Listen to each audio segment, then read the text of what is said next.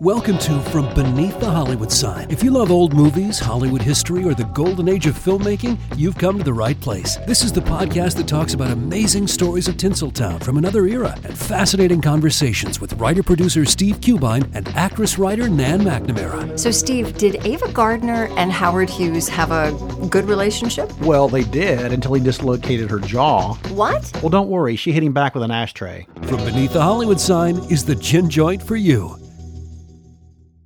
Want to learn how you can make smarter decisions with your money? Well, I've got the podcast for you. I'm Sean Pyles, and I host NerdWallet's Smart Money Podcast. Our show features our team of nerds, personal finance experts in credit cards, banking, investing, and more. And they'll help you make the most of your money while cutting through the clutter and misinformation in today's world of personal finance. You'll get clarity on strategies to help you build your wealth, invest wisely, shop for financial products, and plan for major life events. Listen to NerdWallet's Smart Money Podcast wherever you get your podcasts. So, we're coming up shortly on the anniversary of one of America's most infamous crimes the axe murder of the Moore family in Stillinger girls, which likely happened sometime after midnight on June 10, 1912, in Villisca, Iowa. In this first part of a three part interview with Dr. Ed Epperly, he walks us through the horrific crime scene, the bizarre evidence left behind, and the beginnings of the investigation. Part 2, which will be next week, focuses on suspect F.F. Jones, Joe Moore's enemy. And Part 3, the week of the anniversary, is all about the very strange Reverend Lyn George Kelly, who would ultimately be tried for the murders. Also addressed in the third episode is suspect Paul Mueller, who is the subject of a past episode of Most Notorious. He is known as the man from the train. I hope you enjoy this episode, and let's begin. And by the way, this episode contains some graphic language, adult themes. Listener discretion is highly advised.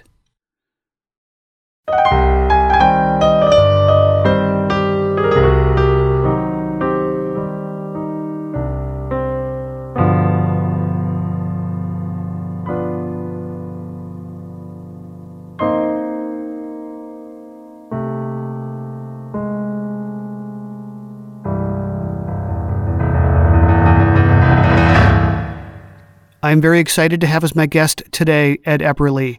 He first began researching the 1912 Villisca, Iowa axe murders while back in college. He traveled to Villisca for the first time in 1955 to interview Dr. Cooper, the first physician to examine both the victims and the crime scene. He recently retired as professor of education at Luther College in Decorah, Iowa. And he is here today to talk about his book, Fiend Incarnate Villisca Axe Murders of 1912. Great to have you here. Thank you so much. Well, thank you for the opportunity. Yes. Well, well, I've got to say, it's rare that I get a chance to speak to someone who has spent so much time on a case in their lifetime. Um, Give us a, a little bit of an idea of your journey, if you would, researching and writing about this case. Um, some people have said it's an obsession, and I suppose it is to some degree. But uh, I went there uh, as a college student in the mid 1950s. Um, I was uh, I grew up about hundred miles from Villisca, uh, and then uh, so I'd heard of it as a child, and uh, when I got to college, uh, I and a couple of friends, uh, we were seniors now and getting ready to graduate. We take, took a course in Iowa history. We were both, uh, we were all three actually uh, history majors. And so um, we thought if we approached our instructor and made a pitch, maybe we could do a joint paper and go out somewhere and do some real research, try to find some documents uh, rather than just doing library research. And so we persuaded them it's a good idea, and so we went to Villisca. At that time, we were able to uh, interview several people. We, uh, as you mentioned briefly in the introduction, that uh, we talked to Dr. Cooper, who was the first doctor on the scene. We talked to uh, uh Oscar Wenstrand, who was the um, uh, prosecuting attorney at the Kelly trial. The, those types of people. Well, I talked to a sister of the murdered girls, the Stillinger girls who had been murdered, and uh, went back, wrote her paper. I I got fascinated by the case and continued to, I suppose you would say, a kind of a hobby approach where I would work with it for a while. And uh, we stumbled on the axe and got con- uh, got control of the axe about in the 1960s, and held it for 40 years, and then finally presented it to the um, Villisca Historical Society. They really aren't equipped to display it or protect it, and so it's on loan to the State of Iowa Historical Society in Des Moines. Uh, gradually, I, I amassed more and more information, and pretty soon I attracted minor attention. Uh, they did a Iowa Public Television did a little show about uh, events in Iowa, and Villisca made the cut, and uh, so we went there and did a tour of the town and the courthouses where the trials took place and things like that. And only in the last 20 years have I thought about writing a book, and it took me uh, nearly 20 years to do that, but we finally got it done, and uh, it was released in November of this year, past year. That, that has to be an interesting story, how you got a hold of the axe. Well, the, um, I um, was reading a uh, an account in the uh, Des Moines Register in 1945, in which they um, had a picture of a man holding the axe, uh, James Risdon. Uh, he was uh, had been for a number of years the director of the Iowa Bureau of Criminal Investigation. At the time of the murder, he was a state investigator. They didn't have a Bureau of Criminal Investigation. The Attorney General in Iowa had a group of investigators that he could send out. But uh, one of the uh, effects of the Villisca murder was uh, the fact that the state of Iowa decided to establish a permanent investigative arm, which is in uh, an independent group that I believe it's now the DCI, the Department of criminal investigation, but it was BCI until then. Well, Risdon was holding the axe, and the article said that uh, the axe was in the possession of James N. Risdon, who was retired head of that. Uh, my friend that I was working with on this, he was in Des Moines, and so I gave him a call, and uh, I said, "This this guy's in Des Moines. Why don't you give a call and see if he's still there and if he has the axe?" And he did, and he got an elderly lady who said, Oh no, he he died. Uh, uh, I'm his widow.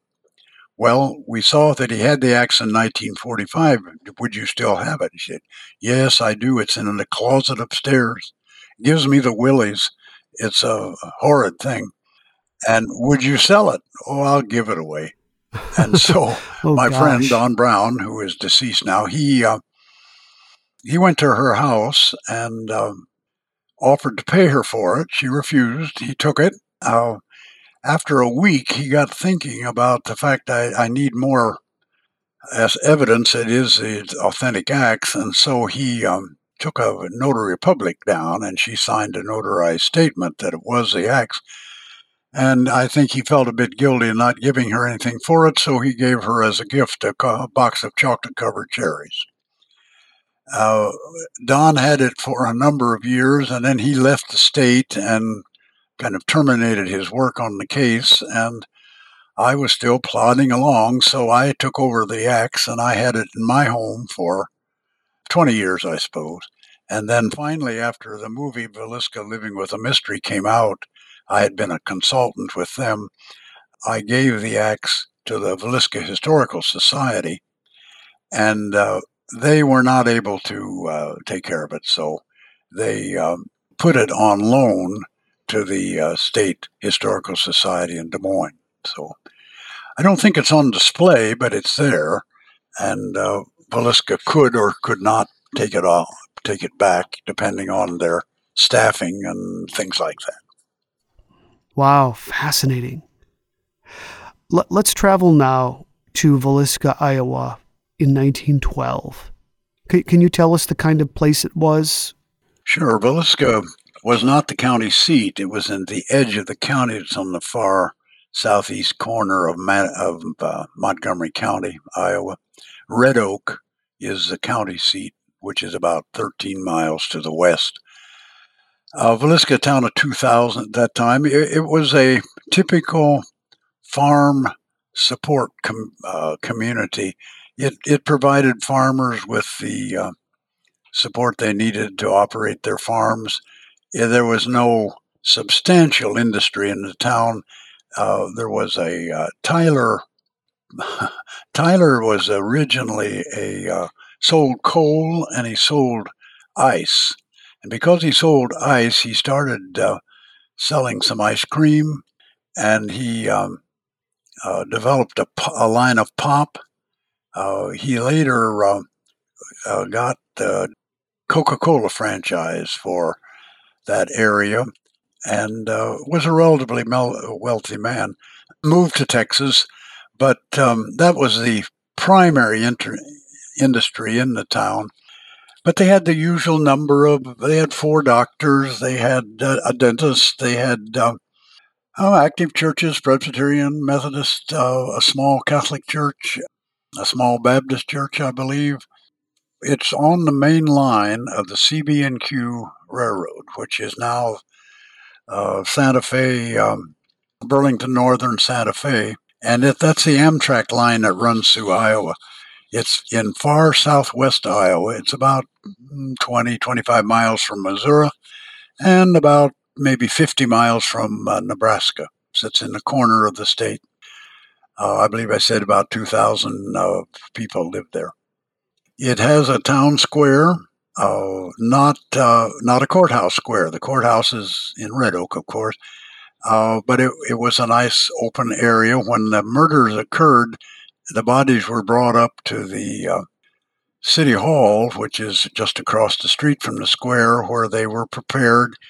They were open to the public on the day of the funeral, which was Wednesday after the Monday mor- murder but they were not open. The, the, all of the victims had been uh, disfigured by the being struck in the head with an axe, an obvious reason, and uh, they um, did not open the coffins. Uh, Joe Moore, the, the, the husband and of the family, uh, he uh, his mother was elderly and still alive. Joe was forty three at the time of the murder, and uh, she she came and wanted to see him and they refused to open the coffin.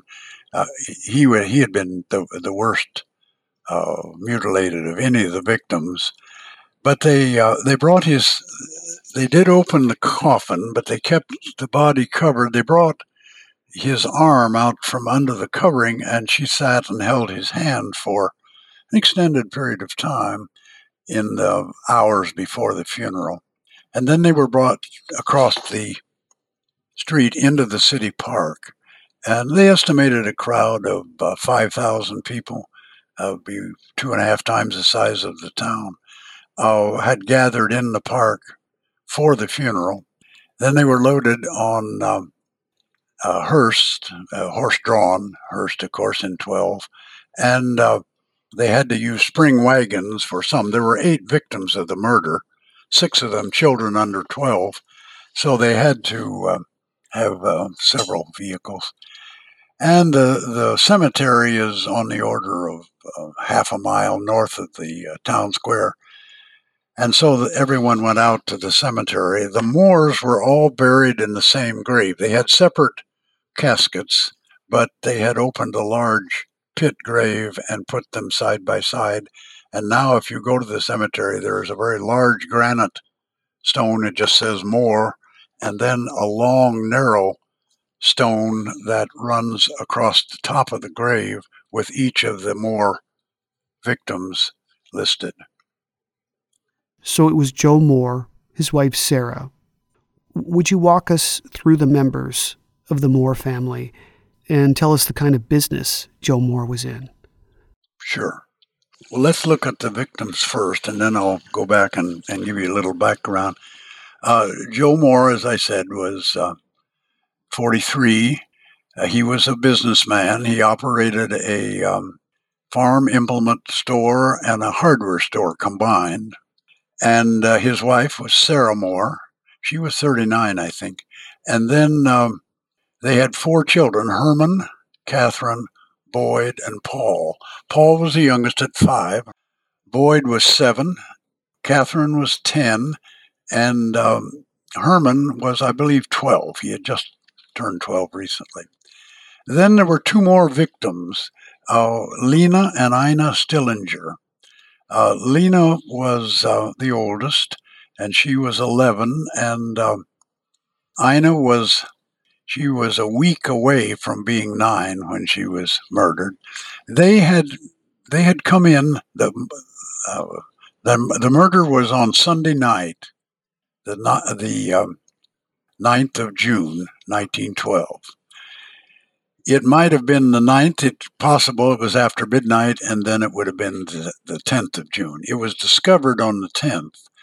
But Lena and Ina had come in to a Children's Day service at the Presbyterian Church. And the Moores, Katherine were, was a good friend, and so they went to church with Katherine. In the afternoon, they stayed in town because they were having children's service at night which was at the end of the Sunday school year, and it was designed to let the, the youngsters of the church, oh, they read Bible verses and they sang songs and they put on a little, little uh, playlet and things like that. And so they, at supper time, had uh, asked the Moores if they would call home to see if they could stay overnight with Katherine, and they got uh, Blanche uh, the sister, an older sister named Blanche, and they lived about a mile and a half out in the country. And Blanche said, sure, that would be fine. They could come home Monday morning with the school teacher who walked right by the uh, house. And so um, they were there just as visitors, uh, completely uh, coincidental that they were murdered because the, the killer ended up killing the entire eight and so on. So it was a woman named Mary Peckham, right? Who was the first to notice something awry on the morning of June 10th. Uh, that's right. Uh, the murder house is about a block north of the square and then about three blocks east of the square. And it's on the southeast corner of that square, that block. And just to the west was the Peckham house. Mary was 63 and not in ill health, and she noticed she was doing the Monday morning wash. Had started about 5:30 probably, and uh, at along about 7:30, she began to get suspicious that something was wrong at the Moores next door. It, it's really quite close, about 30 feet, I suspect, between the two houses. The, no one had gone to the privy. They they didn't have indoor plumbing. Uh, no one had been in the yard. They had a barn behind the house, a small barn, and they had a, a cow and some chickens and a horse, and the animals had not been fed. And she got concerned enough that she went to the house and went from window to window trying to peer in. And that was frustrated by the fact the blinds, the shades had been pulled clear down to the sill, so she couldn't see in. Doors were locked. She knocked on the doors. Nobody responded. So she called um, Ross Moore. Ross Moore was Joe's brother. Uh, he was a um, had a drugstore uptown. So Ross came down. She also called Joe's store, and uh, he uh, a man named Ed Selley, who was a clerk in the hardware store, came down too, and he he did some the chores, fed the animals, things like that. Well, Ross Moore had a skeleton key. There are two doors on the porch. One leads to the faces west and the other faces north. And he let himself in, went across the front parlor. He's walking north now and pushed open the door to a small spare bedroom in the um, front, off the front parlor. And uh, he could see two figures lying in bed uh, and they were uh, covered up, the cover pulled completely over their faces, and he could see blood on the bedstead behind them, so he knew it was something was wrong, and he let himself out and uh, sent um, word uptown. Uh, they had telephones in those days, of course, so a telephone call, and to get the marshal. And Ed Selley uh, had gone uptown, and he got Hank Horton, who was the marshal, had just come on duty. It was now probably a quarter after eight. The, the times are approximate, but uh, they're pretty close, I think. And Ed Selley and Hank Horton came down, and he said, What's the trouble, Ross? Ross was still standing on the porch.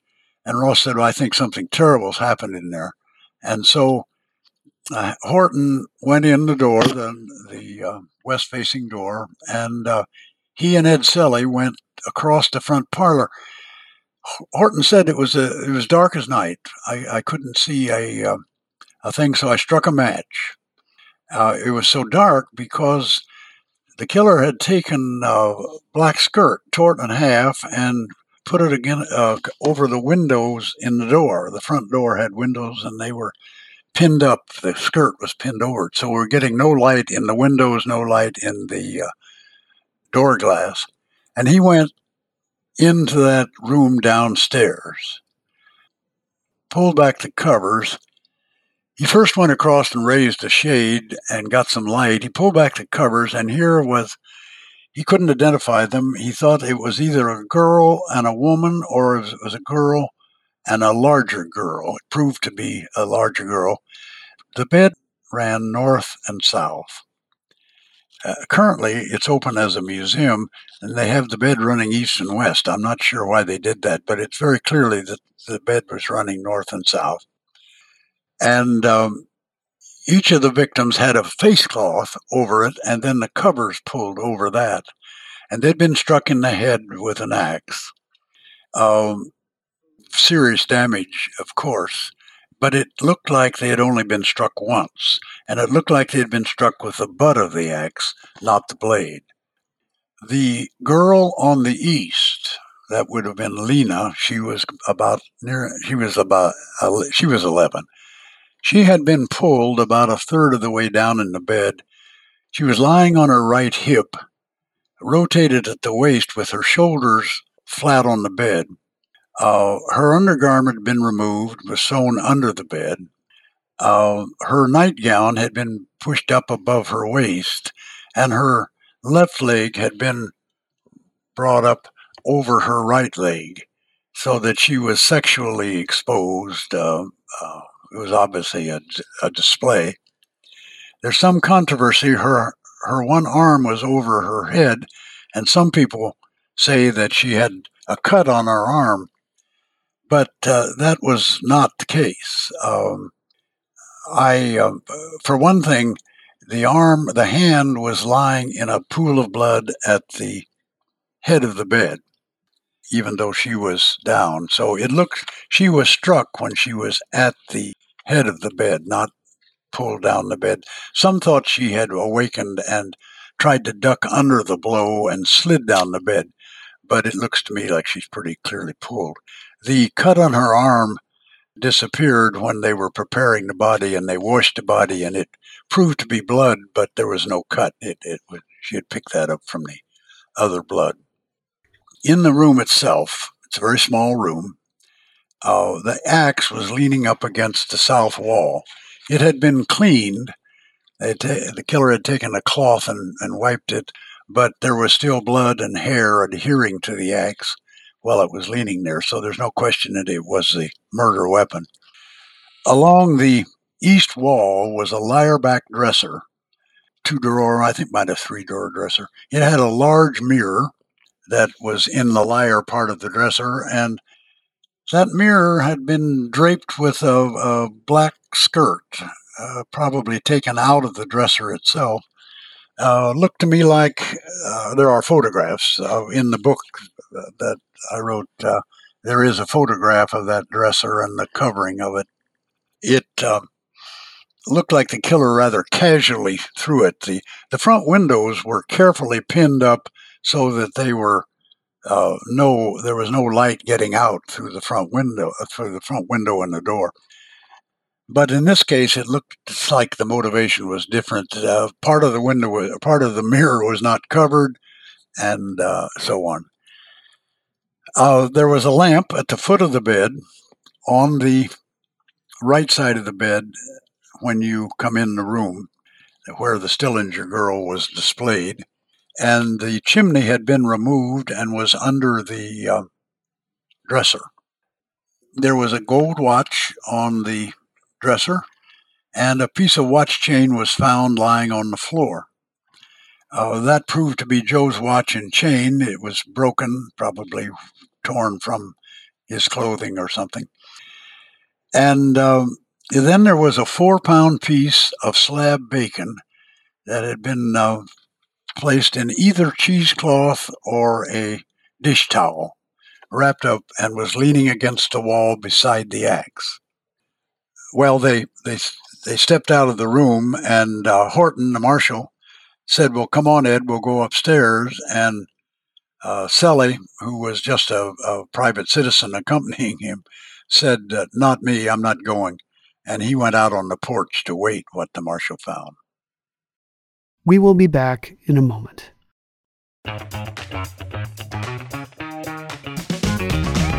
Hey there, I'm Dylan Lewis, one of the hosts of Motley Fool Money. Each weekday on Motley Fool Money, we talk through the business news you need to know and the stories moving stocks on Wall Street. On weekends, we dive into the industries shaping tomorrow and host the experts, authors, and executives that understand them. Tune in for insights, a long term perspective on investing, and of course, stock ideas. Plenty of them. To quote a listener, it pays to listen. Check us out and subscribe wherever you listen to podcasts. Everybody shush! William Shatner has something to say. Kat and Jethro, box of oddities. What do you do when the woman you love dies? Well, of course, you dig her up and you live with her. Aww. The show examines weird things. There are plenty of old photographs from this time period of children out in the streets playing in and among the dead horse carcasses. Oh, I miss those days. Things used to be so much simpler. Kat and Jethro. Then there's the urine wheel, which sounds like a really bad game show. Thing done weird things. Kat and Jethro box of oddities. That is really mysterious. Join Kat and Jethro Gilligan Toth for the strange, the bizarre, the unexpected as they lift the lid and cautiously peer inside the box of oddities. The Webby Award winning Box of Oddities podcast from Airwave Media. Hi, I'm Matt Albers, host of the Pirate History Podcast. The men and women of the golden age of piracy are some of the most infamous and often misunderstood characters in all of human history. You know their names Captain Morgan, Anne Bonny, Henry Avery, Mary Read, Captain Kidd, Blackbeard. But do you know their stories, their real stories? Every week over on the Pirate History Podcast, we explore the real lives of these pirates. We examine what made these pirates sail the high seas in search of plunder and adventure and revenge. The real stories are a lot more complex and a lot more interesting than the stories most of us have been told. If you'd like to hear the stories of the real men and women who went on the account and sailed under the black flag, join us on the Pirate History Podcast. And we have returned. So he went up alone? He went up alone. Uh, let, well, let me just carry you through the rest of the scene, and then we can see where you want to go from there. When Selley left, that le- that left um, uh, Horton at the foot of the steps. It's an S curve stairway. It's very narrow. Goes west for two or three steps, and then up, and then turns west again at the top of the steps. There's no hallway upstairs. The um, stairway is directly into the parents' bedroom, Joe and Sarah. Their bed was running east and west. A north window, the uh, Marshal Horton went over and raised that blind. There was a large lampstand in that window, or in that uh, room, and uh, uh it was not lit. None of the lamps were lit when uh, Horton got there. The killer had left everything dark. The uh, Joe was was on the south side of the bed or the left side of the bed when you left the stairway and entered the room, and Sarah was to the north or the right side of the bed. It's a small house. It's a gabled house, so you have the walls go up maybe four feet and then angle in, and then there's a flat ceiling at the very top of the room. The bed was pushed under that gable where it came down, and uh, both of the parents had been very severely mutilated. Uh, no blow in the house and any of the victims was below the chin. All of the blows were to the head. And Joe, starting at the chin, everything was gone, uh, except the very back cap of his skull, and uh, there so there was no there was no face remaining or anything. Sarah had been hit on top of the head with the, the butt of the axe, but it then the killer struck her with the blade. She was the only one that some people have argued that uh, one of the Stillinger girls was hit with the blade of the axe, but that's undetermined. But uh, she was definitely struck uh, with a series of blows across the face, reducing it to, in the words of uh, Dr. Williams, uh, a series of slices about an inch wide. The killer, when he swung the axe, had hit the ceiling. Looks like he hit it on the backswing. When he came back, he, he hit the ceiling, and there was plaster, plaster dust had fallen on the uh, bedclothes. They they were this they were covered with a face cloth, and the bedclothes pulled over the bodies completely until they had to they had to be uncovered. Pretty strong evidence that the killer came to that that bed to those people twice, or at least more than once, because um, Sarah's shoes were on the south side of the bed, and Joe, when he was struck, he bled, and the blood ran across the pillow and dropped into one of her shoes, and it was nearly filled with blood. And then later, it had been turned over, and blood had dripped on the sole of the shoe. And uh, by the time the house was opened at about 8.30 or later in the morning, uh, the blood had all congealed, and so there was no flowing blood at that time, so it had to have happened then. So there had to be time for the uh, the uh, blood to fill the shoe, and then it got turned over, and more blood uh, fell on it. And the second th- reason that we we believe, or I believe, that uh, uh, the killer visited them twice, that the cuts that he made in Sarah's face had no blood in it the the heart had obviously stopped working, and the blood had pooled uh, by gravity, and so they. That's one reason why not too many people noticed or made much about that. Just the doctors, because uh, she looked reasonably normal when you're just sitting there because her face was there, but it it was not bloody, but it would open up like an accordion if you wanted to, and uh, there was no blood in those wounds. Then the, the killer went into the south room. And in the south room, Herman, the oldest boy, was on a cot uh, against the east wall. And at the southeast corner of the room, Katherine, uh, the 10 year old, uh, she was in the southeast corner of the room in a small bed. And Boyd and Paul, the two younger boys, were in the northwest corner of the room. Consequently, the center of the room was open, and there was a, a smattering of toys and uh, stuffed animals, things that kids of that age would, would play with.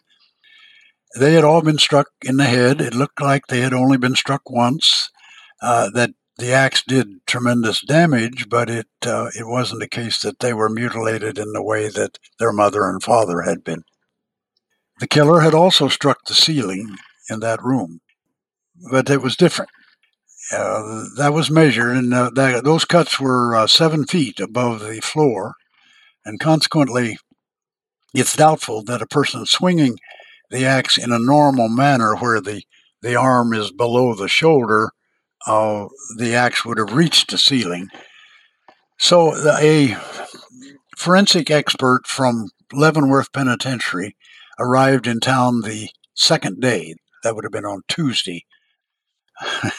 he got to town. He had to be helped off the train. He was so drunk.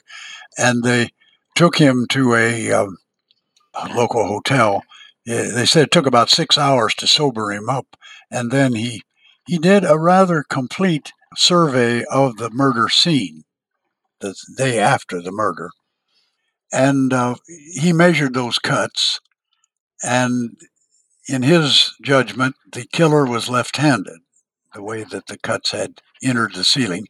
And they were cuts from the blade of the axe. There was no doubt about that. And so he, he, he then speculated how could a person hit the, the ceiling with that height. And so they, um, he reasoned that the killer was holding the axe in one hand. And he speculated that he was dancing around the room in a frenzy of excitement, swinging the axe over his head, and had hit the ceiling during that. And partly the reason he concluded that was because none of those blows in the ceiling would have hit any of the victims in the room. They were around the edge of the room. He was out in the middle of the room, and they just would not have reached any victim. So he thought there was a kind of a of a excitement. The, the killer was in a frenzy and swinging the axe one handed. No one was in the room with the killer. Uh, that's speculation in that sense, but uh, it seemed reasonable to me at least. He was looking for fingerprints, didn't find any, but uh, fingerprint development was very young at that time. He had gone to Scotland Yards in, in London and uh, been taught fingerprinting. And now, as a specialist in Leavenworth Federal Penitentiary, he was uh, building a uh, fingerprint collection. Uh, those victims were all covered with a face cloth, and uh, then the bed covers pulled over them. That seemed to be a uh, standard element of the scene. Why do you think there was so much anger directed at the parents? It's very difficult. Yeah. It's out of my field, for one thing. It generally doesn't restrict me from talking like everyone else. Uh, the I, I, have had no psychiatric training or anything like that. Uh, I did some ed psychology. I was a school teacher, and so I'm not very well prepared to answer that question, but uh, I've thought about it a lot over the years. And a lot of people have raised, in what I've given presentations, have raised uh, that question in one form or another. Uh, I think that's a, a, significant factor of the scene. Uh, it seemed to me that it involved uh, one of two possible factors. One, it could be that there was a, a, a rage within the killer, and that was directed towards parents. Uh, it might reflect his own experiences that he uh, was kind of symbolically ki- killing his parents every time he did this this particularly if he was a serial killer the other thing, uh, quite often, the covering of faces uh, is talked about as being related to the denial of the, the reality of what they had just done, uh, that it was a, uh, these aren't really people, they're just kind of lumps under this thing. And it might have been that covering the face wasn't enough for the judgmental parents, for the adults who would know that this was a unspeakable horror and so they had to be erased completely. I mean, he wasn't satisfied to just cover them, but he just killing them wasn't enough. He wanted to get rid of them. I don't have any, you know, I couldn't defend those positions beyond what I've already said. Uh, one of the compelling things about the murder is that there are questions like that that remain unanswered. Right. What were the, the theories circulating at the time about the covered mirror, and the slab of bacon leaning against the wall. Yeah, th- those um, uh, those questions are. Uh, uh, I think those are really salient points of the scene. I mean, they they say a lot about the nature of the the murder. Um, one, it's obvious that he wanted uh, privacy. Uh, he was. It wasn't a case that he killed the people and fled. Uh, he spent time in the house. Uh, he had to find a cloth to cover the windows. He wasn't satisfied to hang a cloth on the bars that kept the curtains up. Instead, he had pins that he had found somewhere or brought with him and had pinned those curtains up so light could not escape. He pulled the shades throughout the house all the way down rather carefully to make sure that the windows were covered. I have speculated that uh, the window, the uh, mirror was covered because he was looking at, at uh, Lena Stillinger. He had brought her down the bed halfway. She was in uh, a display, and uh, that mirror is right on the corner of his eye. He, he's standing at the foot of the bed where the lamp is, and the mirror is in the middle of the middle of the wall. It's about four or five feet up the, the wall. And so any movement he makes in that room will cause uh, the image to appear in that mirror. The flickering candle will cast shadows. So he might have covered it because of his, he found it disturbing. He might have covered it because he didn't want to see himself. Uh, it was, uh, he felt guilty about what he had done. Uh, those kinds of speculations. Uh, there are a lot of uh, superstitions related to mirrors that might well uh, uh, explain it. Uh, one, funeral customs of that time, Victorian funeral customs, oftentimes prescribed the covering of mirrors if there's a corpse in the house. Abraham Lincoln was lying in state, and they covered all of the mirrors in the White House. English folk ways involve covering mirrors. Jewish groups sometimes covered mirrors uh, whenever bodies or f- figures. But I'm more of convinced it related to the killer kind of blotting out the image before him. He wanted to concentrate on his own, uh, the image of his own construction. He didn't want that disturbing image in the background. Uh, and just plain outright superstition. You know, if you if you see yourself in the mirror when there's a corpse in the house, uh, you'll die within a year.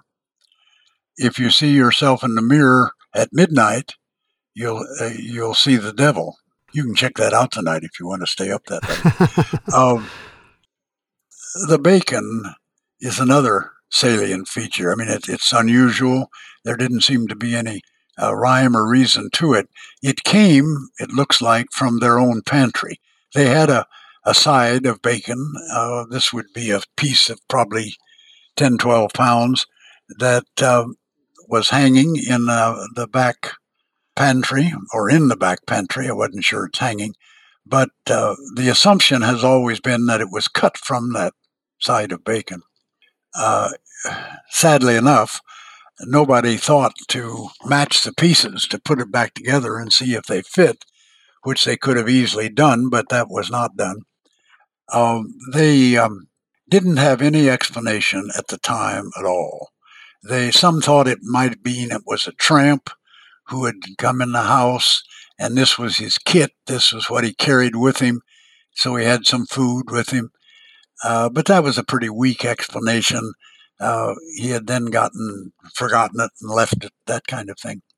It remained that way until 1917. In 1917, the state Attorney General, a man named Havner, was preparing a case for trial for the murder uh, of uh, Lyn George Jacklin Kelly, who was a uh, visiting minister that night and was in Villisca. And he took a description of Kelly's history and he took a description of the scene and he sent that to a man named George Thacker Thacker was the head of the Oregon Prisoner Aid Society. And that was a private group that would help prisoners adjust to uh, civilian life when they got let, let out of prison. It has now been taken over by state agencies, parole agencies, and things like that. And Thacker must have had, uh, I know nothing about the man other than what's in the record uh, and the Attorney General's papers, but Thacker must have had a reputation as a criminologist at the time because Havner sent those um, two bodies of papers there and asked him if he saw anything that would be useful in prosecuting Kelly. And he um, wrote back and said, the, the bacon is the key factor because Kelly had a long history of voyeurism. He had a long history of uh, being caught peeking in windows. And almost certainly his his marriage had uh, not been consummated. He'd been married since uh, 98, I believe. Maybe it was 99. Uh, but the marriage had not been consummated. Uh, and that was because of his impotence. And um, that comes from pretty good source, by the way, his wife. Uh, she t- she told the uh, that to the county attorney who was involved in the prosecution of Kelly. Um, anyway, he uh, he had been caught window peeking. Uh, he had a lot of sexual hangups. Went to great lengths to uh, get young girls to take their clothes off and so on. And he said, Thacker said that the bacon was used as an artificial vagina as he masturbated while he looked at Lena Stillinger. He didn't touch her uh, sexually. He uh, he moved her down the bed. He didn't um, uh, attack her directly. It was a visual attack that he was interested in. I can't. Uh, I know even less about this subject than I do about uh, pathological murder. Um, uh, so I can only relay to you what George Thacker thought. He was confident that that's, the bacon was a crucial element of the scene. And we will return momentarily. Let Mysteries at Midnight be your destination for detective whodunits and captivating mystery stories. You'll hear classic stories like Sherlock Holmes, Agatha Christie's Poirot, and short tales from H.G. Wells, Charles Dickens, Edgar Allan Poe, and others. I'm Christopher, and I read these classic stories in the soothing style of a bedtime story, so you can listen to them in bed when you drift off to sleep. I also host the number one sleep podcast in the world called Sleep Cove, where millions drift off to meditations, hypnosis, and bedtime stories. We soon realized that listeners wanted to hear our mystery stories all in one place. So we created Mysteries at Midnight, where you can listen to all new tales every week. Search for Mysteries at Midnight on Apple Podcasts, Spotify, or your favorite podcast app, and follow and subscribe so you don't miss out on new episodes. So why don't you pick a story now? And can you guess the twist? The storm broke in Chattanooga one night in 1906 when a young woman was the victim of a violent crime. From that moment, the city knew no peace for four furious years. At the center of the storm was the notorious inmate Dave Edwards, who was awaiting trial on murder charges. After a high profile case threatened to go cold, the desperate county sheriff did the unthinkable by freeing Dave Edwards from jail and deputizing him to track down the fugitive. Grievous Deeds, Four Years of Fury in Chattanooga, Tennessee, written by Kimberly Tilley, narrated by Samuel Burst, is the most amazing true crime story you've never heard. Listen to Grievous Deeds, the audiobook, available on Audible, iTunes, and Amazon. Throughout history, royals across the world were notorious for incest. They married their own relatives in order to consolidate power and keep their blood blue. But they were oblivious to the havoc all this inbreeding was having on the health of their offspring. From Egyptian pharaohs marrying their own sisters to the Habsburgs' notoriously oversized lower jaws. I explore the most shocking incestuous relationships and tragically inbred individuals in royal history.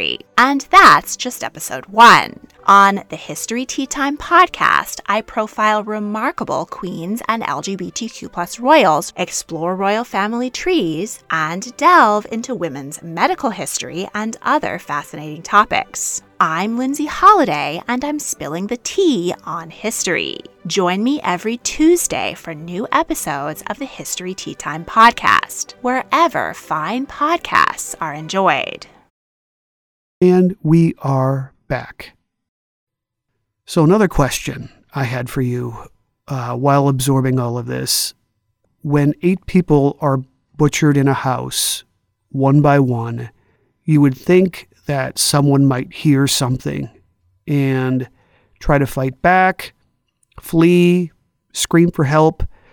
Was there any sign that anyone in the Moore home had awakened and was aware of, of what had happened before they were killed? Yeah, uh, that's a, a, very common question. That uh, uh, there are people. Uh, the house is now open as a museum, and you can uh, lease the house in the evening and, sp- and spend the night there. Uh, and many, many groups and individuals who are involved in paranormal investigations and who believe in spirits and, and ghosts and so on uh, have done that. And many of the citizens in Villisca have asked that question about uh, how could it physically be done without awakening anybody. And so there's some people who have speculated that people were chased down, were run down, people hid in closets and were attacked and then put in bed. But there is absolutely no reason to suspect that in the sense that there is no blood in the house. The house was, was really quite neat when it was found. Uh, there was no blood trails anywhere. There was no blood splatters anywhere.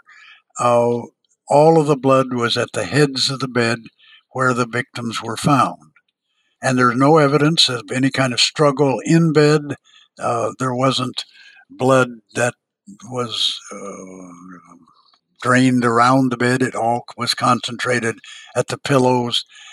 In the, uh, it soaked into the mattresses, but didn't go through the mattresses. Although in Joe and Sarah's room, it ran off the bed, but that blood was right at the head of the bed, like all of the rest of the victims were found.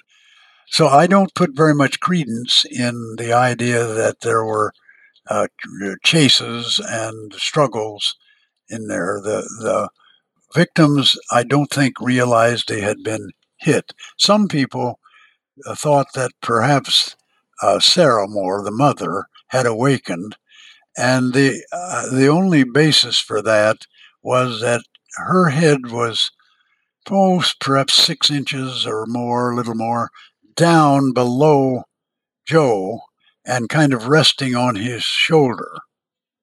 And uh, that caused some people to think that she had might have tried to dodge the blow or slide down a little bit or something like that. Getting back to the question about how could he do it?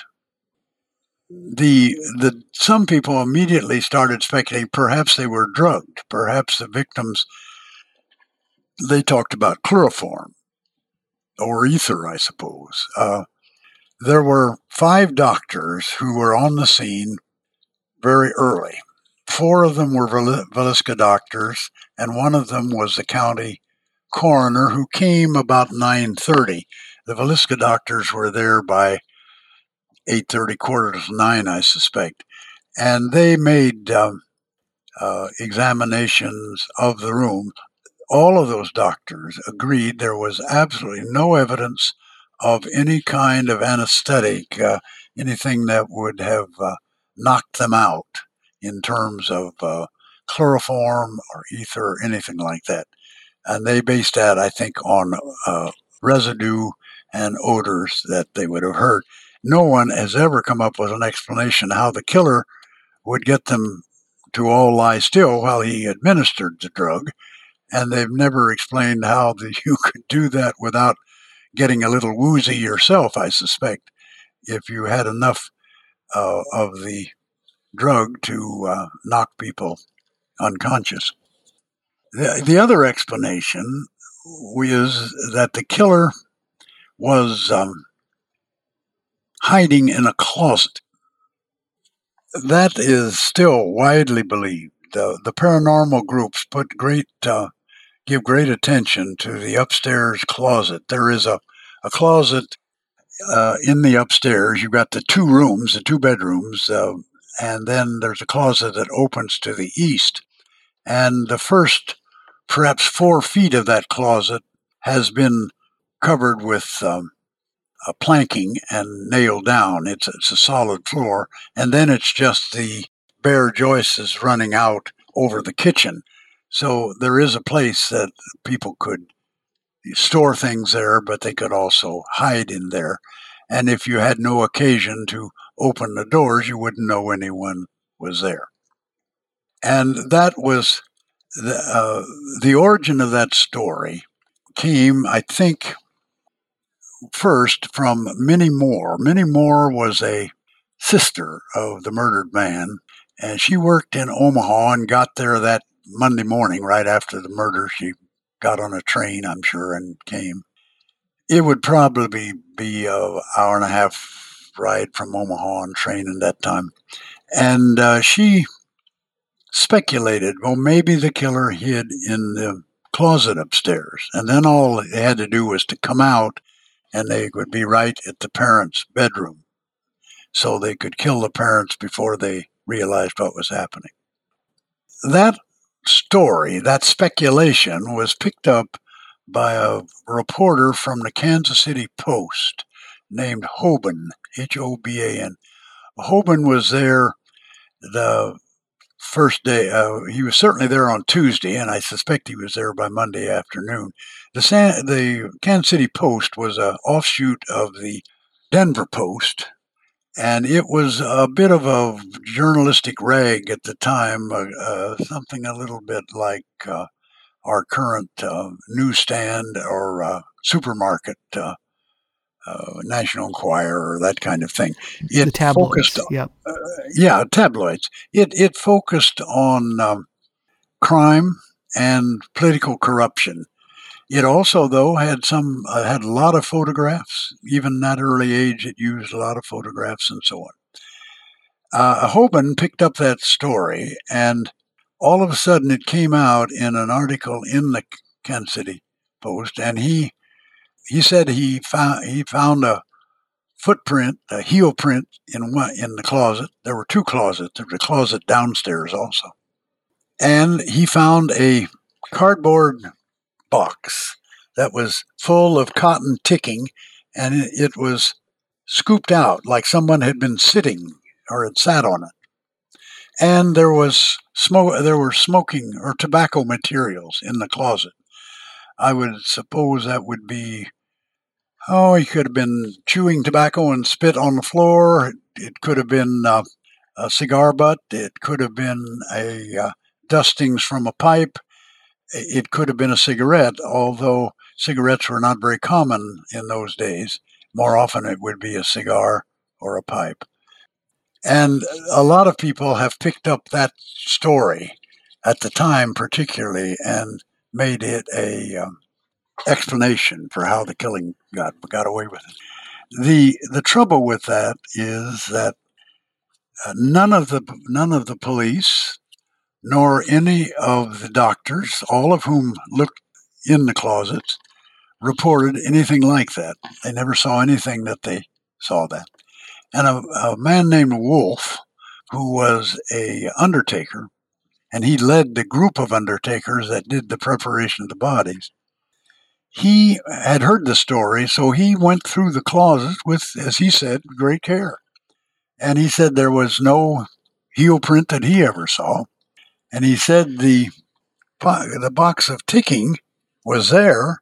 He saw it, but it was sitting on two suit boxes. Well, if you know suit boxes, we don't think of much anymore, but they're about five, six inches high, and they're a real light cardboard. So that if anybody sat on a suit box, it would uh, collapse it. I mean, it, w- it would crush. And then he said he found no evidence at all of any kind of smoking material in those closets. So my speculation is that uh, Hoban had a deadline to meet and looking for a sensational headline, and he just took Minnie Moore speculation and converted it into a news story. But um, anyway, it seems to me that uh, youngsters are much easier to explain. You, you, you put a youngster to bed at that age, they'd had a big day, they had the special program at night, they were excited with their friends. I, they, they sleep the sleep of the just. I mean, they close their eyes, they're not responsible for the strange noise the furnace is making, they're not responsible for any noise in the house. Uh, they don't have to worry about tomorrow's work, any of those things. And I have a, a daughter who's now grown, and she, um, when she was a child, we could move around the room, we could make noise, and she wouldn't move. And I suspect that happened on the on the children personally. The parents much harder to explain because they are attuned, I think, to some of those things. And uh, I talked to county attorney Wenstrand, and he said I've tried to climb those stairs every way possible. I, he said, I've gone up each side, I've gone up the middle, I've even tried to walk up the trim on the side of the stair where I don't even put my foot on the truddles. And uh, it, uh, you just can't do it. It's a noisy staircase, and it was in 1912. The uh, movie people speculated about that some, and in uh, Villisca Living of the Mystery, they uh, uh, they they wondered if it was possible that the they they heard the killer coming up the stairs, but chose to ignore it because if you think about it, you're in bed. It's an hour after you've been to bed, and all of a sudden you hear these soft footfalls coming up the steps. You you're not. Your first thought isn't. I wonder if that's an axe murderer coming after me. It's uh oh, one of those kids can't sleep. I got to go to work tomorrow. I hope maybe if I lie still, maybe if I shut my eyes, maybe if I cover my head, if I do anything, maybe they will see I'm here and be satisfied and go back down. And I can still sleep. So that the killer was in the room before they, the adults, were even, uh, even looking. So I, that that's all speculation. We don't know how the killer got around the room, uh, but there doesn't seem to be any evidence that he wasn't successful in killing them all without awakening any of them. Part of the problem, too, was that there were so many people who had moved through the house that evidence could easily have been altered, destroyed, uh, with or without malicious intent. Yes, yes. It um, uh, that that was a um, people. People now are you know, we all watch TV and we know about forensic uh, oh, criminology and all of that. Uh, none of that existed in rural Iowa in 1912. Fingerprints just coming in. It was only because it was such a spectacular murder that they were able to attract the fingerprint expert, man named McGlothry, by the way. He uh, uh, he wouldn't have come to just a routine murder. This this pulled him there, but there, there wasn't a roll of yellow crime scene tape in the world in 1912, let alone rural Iowa. And uh, Hank Horton, who had been, who was a, the day marshal and chief in a two-person group, he had been a farmer for a while. He he was did carpentry work for a while, and now had been a, a marshal for something like ten years. Was a man in his fifties he had no training. He left the scene to go uptown to contact uh, other officials, uh, the county at- attorney, uh, the state attorney general. Uh, they called for bloodhounds. All of that was done by telegraph or telephone. And uh, he was there. He left a, a man named Mike Overman, who was uh, Mike was uh, 26 at the time, so he was a, a, young fellow. He he didn't have the gravitas to control the crowd. They they there were hundreds of people came to the scene. As soon as the word spread across town, everybody uh, stores closed. They closed the stores, and people trooped down to the house. And the younger and bolder ones. They got up on the porch. They said there were so many people on the porch that uh, one person would climb on and somebody would have to fall off. To uh, there was no more room, and they were peering in. Dr. Cooper came out and saw what was happening and saw that these people were going to creep into the house. And he said, "My God, boys, don't go in there." He said, uh, "You'll regret it for the longest day you live. Uh, you'll remember this." But then he went back uptown. He had been there twice, and he went back uptown, and they went in. Uh, some people said uh, several went in. Some people said dozens went in. Others said hundreds went in. Uh, I think it's pretty safe to say that more than 100 people went through the house, probably 99% of them men. Uh, the bodies were all lying as they were found.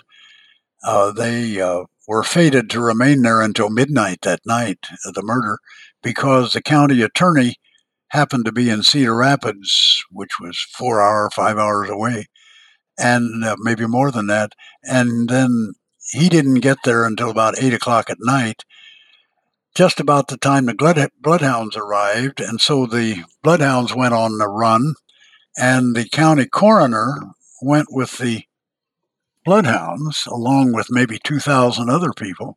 And um, the undertakers who were preparing the bodies, they didn't feel able to uh, leave. They didn't feel able to uh, take the bodies. And so they had to wait till the bloodhound run. And the bloodhounds came back about 11, 12 o'clock at night. And so then they finally felt they could uh, let them have the bodies and they took them uh, midnight or a little after uh, after the murder day.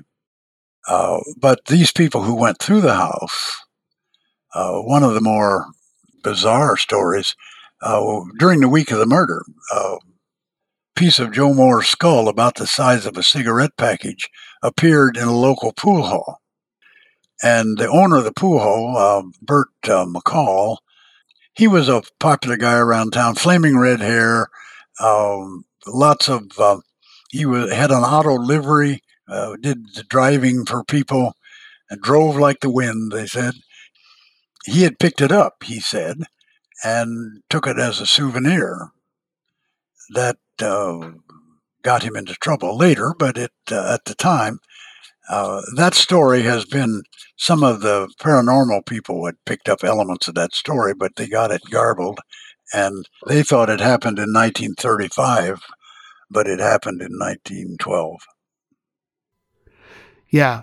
Uh, so I wanted to ask you about the bloodhounds because there is a moment that becomes very important.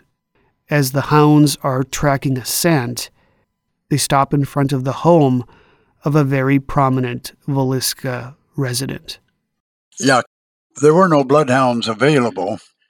It caused, by the way, a rash of interest. You read the older papers, and a lot of counties, uh, cities talked about after the murder. Should it was it advisable to buy some bloodhounds so that they could start right away? Because by the time they got there, they were in Beatrice, Nebraska, which is west eastern Nebraska. But by the time they got arrangements made and loaded and shipped by train, a handler came with them. Uh, it was eight eight thirty at night. It was dark, and so uh, they came into the depot. They were picked up by Bert McCall, the guy with the piece of skull. Uh, Bert was um, had an auto livery, so he brought him across town. It's a six, seven blocks from the depot to the house. And by that time, a crowd of some people estimate 2,000. I, I don't have any basis for judging that, but a lot of people most of them armed with uh, shotguns, rifles, uh, pitchforks, ball bats, uh, uh axes, everything. Had gathered in the front yard and they took the dogs into the house. They let them smell the axe and they let them smell the cloth that the killer had uh, wiped the axe with. That, by the way, caused a general rush on the house when the bloodhounds went in, and uh, a crush of people went right with them. And so they came out. They came out on the porch. The porch runs across the south of the house, about half of the house. And they went off the east side of the porch and across the yard out to the street. That would have been a dirt street in those days. And then they turned north and they went um, to the end of that block and on up to at the end of a, the second block, which was at out of town. It was at the edge of town, and turned west on a um, alley, small street that ran uh, uh, to the west. They followed that for two blocks, and then they turned south. And as they came south, now the whole crowd is behind them. Some people were following cars as best they could, others were on horseback, and most were on foot. And so the, the handlers in front with the police and everyone else is crowding as close to them as they can. And when they came south, that took them right by F.F. F. Jones's house. F.F. F. Jones became a suspect very soon. People suspected him that first day. And um, when they came by F.F. F. Jones's house, they stopped and they were there for a short period of time, uh, not five minutes, more like a minute, I suppose, but it was a definite stop. The people in the back could not see what was going on because they had several hundred people between them and the event. The rumor started, since Jones was already a suspect, that they had tried to go into the Jones or onto the Jones property. But the handler wouldn't let them. He pulled them back. And then they continued south and turned to the west. They finally ended up on the southwest part of town. They admit they'd gone around the business district. They went in the residential area. And then they went down to the Nodaway River, which is a, a small stream, small river that runs just west of the town. Uh, maybe it's mm, half a mile west of town. And they had to cross a field or two to get to it. And uh, there they seemed to lose the trail. They were brought back and they did that same run again that night. And they were brought there in the morning and they did the same run again in the morning. The um, stopping in front of Jones's house uh, was part of the case against Jones and they were arguing. People who believed he was behind it believed that the killer stopped there, and he um, he was um, wealthy, state senator, Sunday school superintendent in the Methodist Church, uh, had a, a, a, community leader, uh, and it would have been a case that he would have had to hire a outside killer to do it. But uh, in the testimony before the grand jury, which was didn't take place until 1917, the one, the grand jury I'm talking about. The, the there was a man named um, Ed Landers. Ed Landers was an insurance salesman, had lived in uh, neighboring town of Shenandoah, maybe 30 miles away. His mother lived just down the street from the murder house, and he he and his family they'd they'd gone to California, and he he had been there for two years working in California. Decided to come back and did, and hadn't started his new job, but he uh, was visiting his mother, and he was quite in- interested in the case and got involved with the investigation some, and he was following the bloodhounds right at the lead of the pack. He was right behind the police when the bloodhounds went. And the bloodhounds stopped in front of the Moore house while one of them answered a call of nature. That's what actually happened. But the people in the crowd didn't know that.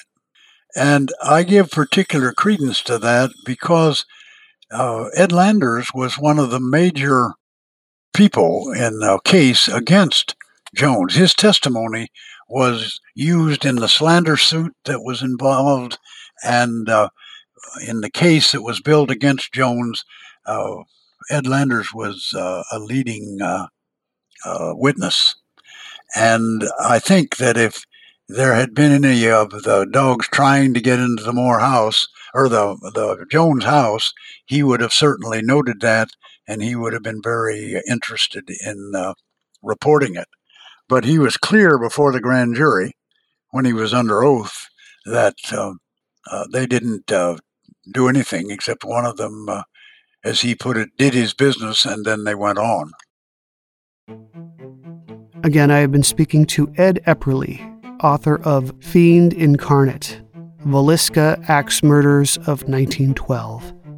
Part 2 next week. Talk to you then.